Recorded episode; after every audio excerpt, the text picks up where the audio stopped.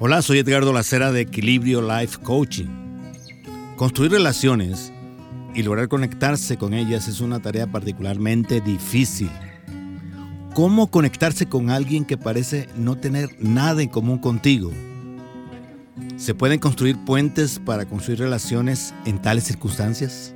En ese caso, pueden llegar a ser estas relaciones saludables y productivas cuando encontramos un terreno común es fácil, pero cuando no, ¿cómo lograr la conexión? Es indiscutible que la calidad de nuestra comunicación afecta todos los aspectos de nuestras relaciones. Podría decir sin exagerar que las buenas destrezas para tratar con las personas es la característica personal más necesaria para alcanzar el éxito. Si bien es cierto que personas con cierto temperamento, como por ejemplo el de mi esposa, quien por cierto es sanguínea, poseen de forma natural una personalidad arrolladora, cualquier otra persona con temperamento colérico, flemático o melancólico pueden poner en práctica principios de interacción fáciles de aprender. En mi caso, mi esposa era el instrumento de conexión facilitador, pero cuando ella no estaba, por alguna razón, me veía en problemas. La brecha se ha cerrado dramáticamente y aunque en ella fluye de forma natural, yo me he entrenado para convertirme en lo que hoy soy, una persona sociable. De hecho, disfruto socializar. Estoy seguro que así como en mi caso, la práctica de principios de comunicación me han ayudado a desarrollar relaciones positivas y saludables, a usted le incrementarán sus probabilidades de éxito con los demás, ya que son puro sentido común. Estos principios de comunicación aplican para cualquier tipo de relaciones que desee fortalecer. De estas, yo diría que las más delicadas son las familiares porque definitivamente son las personas más cercanas a las que dañamos o nos hacen daño. Puede parecer que relacionarnos con nuestra familia es lo más simple del mundo, pero la realidad es que no siempre es tan fácil. Herir a nuestros seres amados es casi inevitable y en muchas ocasiones eso pasa sin darnos cuenta. Y debemos admitirlo, cada familia tiene a alguien que hace más difícil mantener buenas relaciones.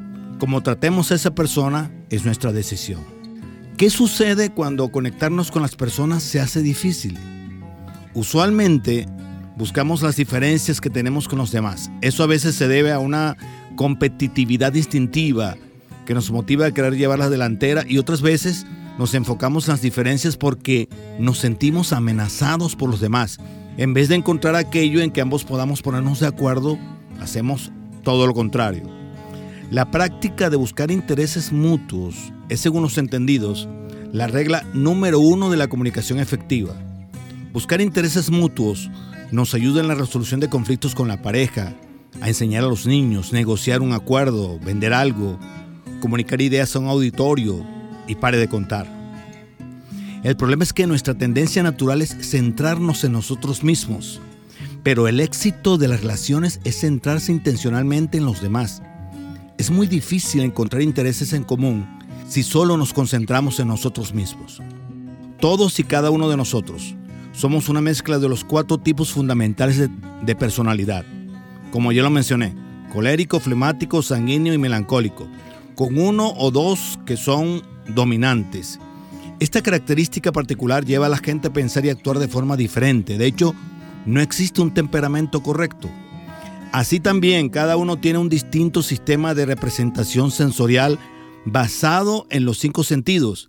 Y este sistema de representación sensorial provee la base fundamental para nuestras ideas y sentimientos. Por ejemplo, si voy a una reunión con mi esposa, nuestros recuerdos de la experiencia son completamente diferentes ya que tenemos diferentes sistemas de representación sensorial. Cada uno de nosotros crea una estructura para la forma en que procesa la información.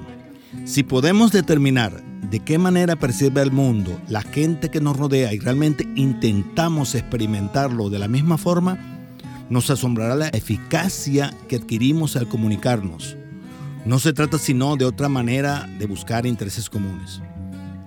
Ahora, se supone que las personas establecen vínculos buscando puntos en los que coincidan, ¿cierto? Que las relaciones positivas se construyen sobre la base de intereses y valores compartidos, no por discrepancia. Si eso es cierto, ¿por qué hay tantas personas que no buscan cosas en común cuando cultivan relaciones. El primer obstáculo es que damos por sentado que ya sabemos lo que los demás saben y desean. Según Jerry Ballard, todas las fallas en la comunicación se deben a diferencias en las suposiciones. Es usual hacer conjeturas y generalizaciones sobre otros. Es muy fácil catalogar a las personas y luego seguir viéndolas únicamente desde esa perspectiva. Las generalizaciones son falsas. No hace mucho venía por una autopista con un compañero de trabajo quien estaba conduciendo y delante de nosotros un carro obstaculizaba la vía. Tenía todo el tráfico detrás lento, una gran fila de carros que venía lentamente. Mi compañero me dijo, ese conductor tiene que ser de tal nacionalidad. Grande fue la sorpresa cuando rebasamos el carro y no era de, la nacionalidad que él decía. Lo mejor para no caer en ese error es utilizar el método del sastre. Es decir, cada vez que se ve a un cliente le vuelve a tomar las medidas. Hacer suposiciones, aunque sea de los más cercanos a ti, es poco sensato. Cada vez que nos aventuramos a hacer conjeturas sobre las personas según su origen, profesión, raza, sexo, credo, etc., nos perdemos de encontrar intereses comunes. Otro obstáculo que nos impide encontrar intereses comunes es la actitud de que no necesito saber lo que los demás saben o desean. Eso, queridos y queridas, es arrogante. Difícilmente te relacionarás con los demás basándote en intereses comunes porque sencillamente creerás que no es necesario, ya que te invadirá un sentimiento de superioridad y no querrás bajar de nivel. La mayoría de las situaciones polémicas graves provienen de los malentendidos, sea porque una persona desconoce lo que es importante para la otra o no comprende su posición. Es un triste error intentar justificar tu capacidad o punto de vista cuando te comunicas. Eso realmente no logra establecer un vínculo porque la arrogancia se convierte en un muro entre los demás y tú.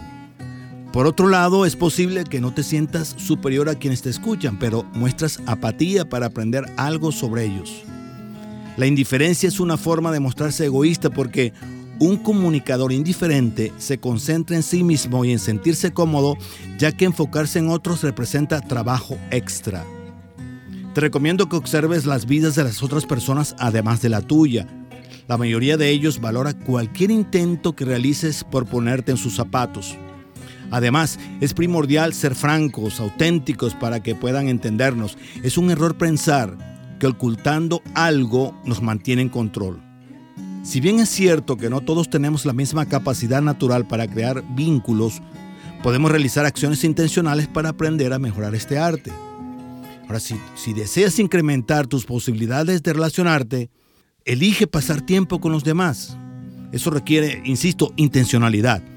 No te desconectes cuando estés con amigos, familia o en una reunión. Por favor, escucha.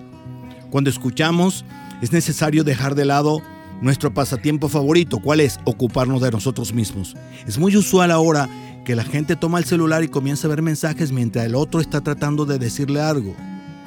Cada vez que estés dispuesto a escuchar a otro y a tratar de comprender de qué manera aquello que ofreces satisfará sus necesidades, habrás encontrado una manera de descubrir cosas en común.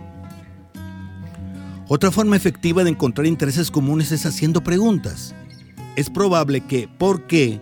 sea la mejor pregunta de todos los tiempos, ya que es la manera más segura de mantener una conversación interesante. Se aprende mucho de los demás cuando se hacen preguntas relacionadas con la familia, la ocupación, la recreación. Se conecta realmente. Para poder comunicarnos de manera eficaz, debemos establecer primero qué es lo que tenemos en común. Mantener esa actitud nos ayudará a incrementar el potencial para una comunicación efectiva. Otro elemento importante es la simpatía. Es una cualidad esencial que logra el interés por los otros. Ellos saben que nos estamos preocupando por ellos, entonces nos prestan atención. Cuando recién llegué a Canadá, conocí en mi primera clase de inglés, que fue durante todo un año, a una profesora cuyo nombre nunca olvidé y nunca olvidaré. Olvidé a los demás, pero el de ella no. Julia se llamaba porque ella se interesaba realmente por nosotros. Ella descubría en nosotros la vulnerabilidad de alguien que está recién llegado a un país nuevo. En palabras de Alan Rose, la humildad significa conocer y usar tus fortalezas en beneficio de los demás, en pos de un propósito superior. La humildad supone dos cualidades. La primera es la capacidad de autocrítica y la segunda, permitir que los demás se destaquen, es decir, darles seguridad para que ellos sigan adelante. La falta de humildad nos hace egoístas. Yo te sugiero, trabaja para convertirte en una persona adaptable. Esa cualidad te permitirá ver las cosas desde el punto de vista de los demás. Cuando notes que existe una brecha entre tú y las personas con las que te quieres relacionar bien, intenta trasladarte al menos mentalmente a su mundo buscando algo en tu pasado o una experiencia con la que puedan identificarse. Ponte en el lugar de ella o de ellos, según sea el caso, y comenzarás a ver todo desde su perspectiva. La predisposición a adoptar el punto de vista ajeno es el secreto para encontrar intereses comunes, lo cual es la clave fundamental de las relaciones. Quisiera sugerirte algo que John Maxwell dice en su libro El poder de las relaciones. Él dice, pregunta, ¿siento lo mismo que tú? En lugar de preguntar, ¿sientes lo mismo que yo? La comunicación eficaz es como un viaje al que no podemos llevar a los demás sino partiendo desde el lugar donde ellos están. Solo así podremos crear nexos para tratar de hacerlos llegar a donde deseamos. Cuando establecemos vínculos emocionales, resulta mucho más fácil relacionarnos en todos los otros planos. Otra pregunta, ¿veo lo que tú ves en lugar de ves lo que yo veo? Las personas pueden estar en un mismo lugar compartiendo una experiencia idéntica al mismo tiempo y aún así tener impresiones muy distintas. Preguntar, ¿sé lo que tú sabes en lugar de ¿sabes lo que yo sé? Al ser protagonista de un conflicto, trate de dejar hablar al otro hasta que se le acabe la gasolina. Entonces haga preguntas. Cuando entienda sus ideas, presente su punto de vista sobre lo sucedido. Es tonto dar respuestas antes de comprender. Preguntar, ¿qué deseas en lugar de ¿Sabes lo que yo deseo? Los intereses mutuos permiten que las personas puedan hablar las diferencias. En las relaciones, la conexión siempre empieza por lo que se logra tener en común.